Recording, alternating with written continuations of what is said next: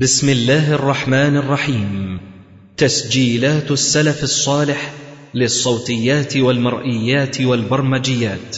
تقدم تفسير الجلالين لفضيلة الشيخ الدكتور محمد إسماعيل. الحمد لله وكفى وسلام على عباده الذين اصطفى لا سيما عبده المصطفى وآله المستكملين الشرفا أما بعد فإن أصدق الحديث كتاب الله وأحسن الهدي هدي محمد صلى الله عليه وسلم.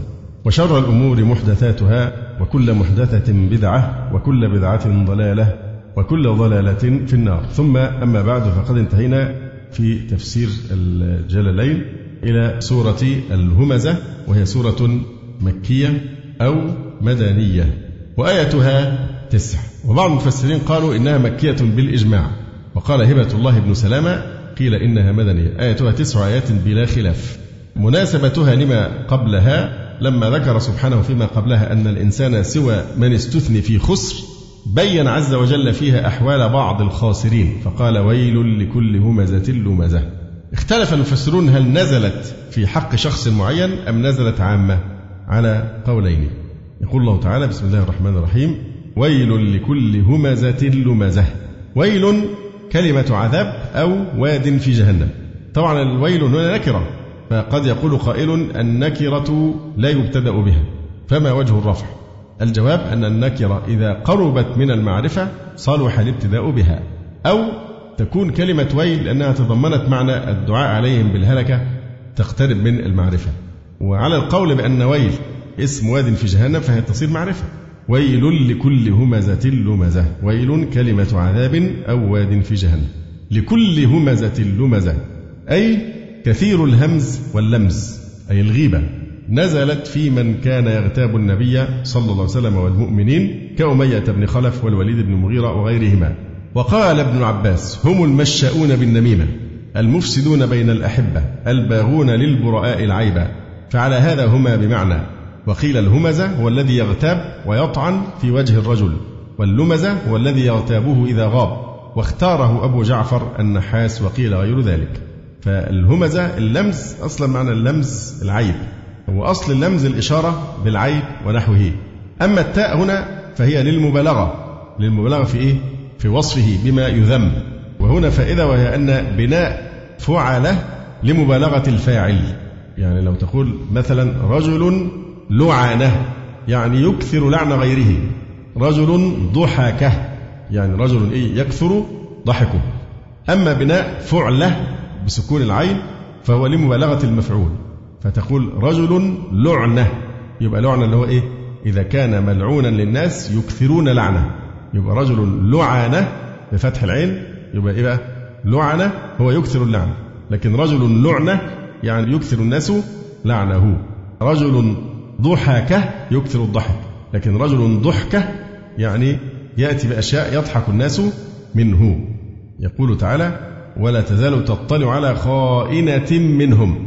التاء هنا للمبالغة يعني على خائن منهم لكن التاء هنا للإيه؟ للمبالغة. كذلك في همزة ولمزة التاء لل أو الهاء يعني الهاء للمبالغة. يقول الشاعر تدلي بودي إذا لاقيتني كذبا وإن أغيب فأنت الهامز اللمزة. تدلي بودي إذا لاقيتني كذبا. وإن أغيب فأنت الهامز اللمزة.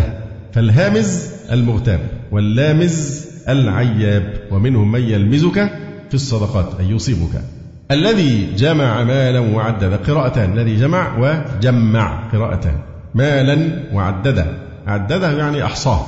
وجعله عدة لحوادث الدهر. المال بيعتبره عدة لحوادث الدهر. أو يعده ويعيد عده مرة بعد مرة يجد في ذلك متعة.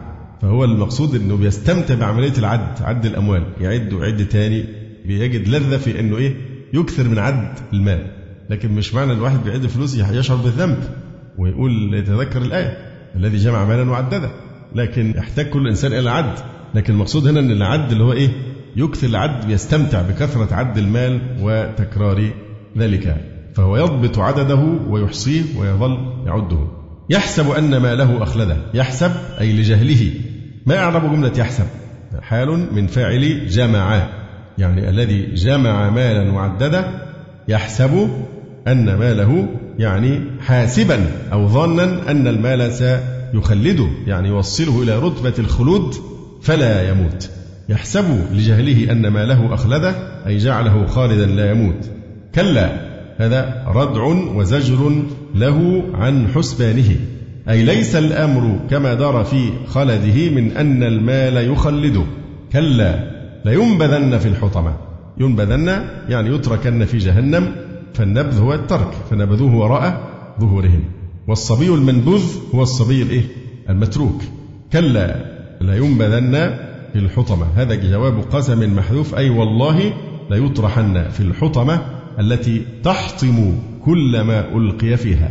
وفي قوله تعالى لينبذن في الحطمة بعد قوله ويل لكل همزة لمزة مقابلة لفظية رائعة البلاغة. فإنه لما وسمه بهذه السمة لهي همزة لمزة بصيغة دلت على أنها راسخة فيه ومتمكنة منه أتبع المبالغة المتكررة في الهمزة واللمزة بوعيده بالنار التي سماها الحطمة لما يكابد فيها من هول ويلقى فيها من عذاب واختار في تعيينها صيغة مبالغة على وزن الصيغة التي ضمنها الذنب المقترف حتى يحصل التعادل بين الذنب والجزاء. يعني ويل لكل همزة لمزة جزاء إيه؟ لينبذن في الحطمة. فالحطمة على نفس وزن إيه؟ الذنب نفسه. فالجزاء يكون معادلا للذنب الذي فعله. وما أدراك ما أعلمك ما الحطمة؟ نار الله أي هي نار الله المسعرة المنقدة التي تطلع على الأفئدة تطلع تشرف على الأفئدة أي القلوب فتحرقها وألمها أشد من ألم غيرها للطفها. إنها عليهم مؤصدة. جمع الضمير رعاية لمعنى كل. كل همزة لمزة فطبعا ده يفيد الجمع. فلذلك قال هنا إنها عليهم مؤصدة أو قراءة أخرى موصدة أي مطبقة ومغلقة. في عمد ممددة. في عمد بضم الحرفين وفتحهما قراءة. عمد وعمد ممددة. جمع عمود أي أحكم إيصادها وإغلاقها بها. ممددة صفة لما قبله فتكون النار داخل العمد. هي طبعا هنا في فائدة تتعلق بقوله تبارك وتعالى إنها عليهم مؤصدة في عمد ممددة. يعني ما الحكمة من أن طيب ما كانت ممكن جهنم تكون مقفول عليهم من غير أبواب يعني تؤصد عليهم ما يكونش فيها أبواب. حتى إذا جاءوها فتحت أبوابها فليه لها أبواب؟ وهنا وصفها بأنها مؤصدة الأبواب مغلقة.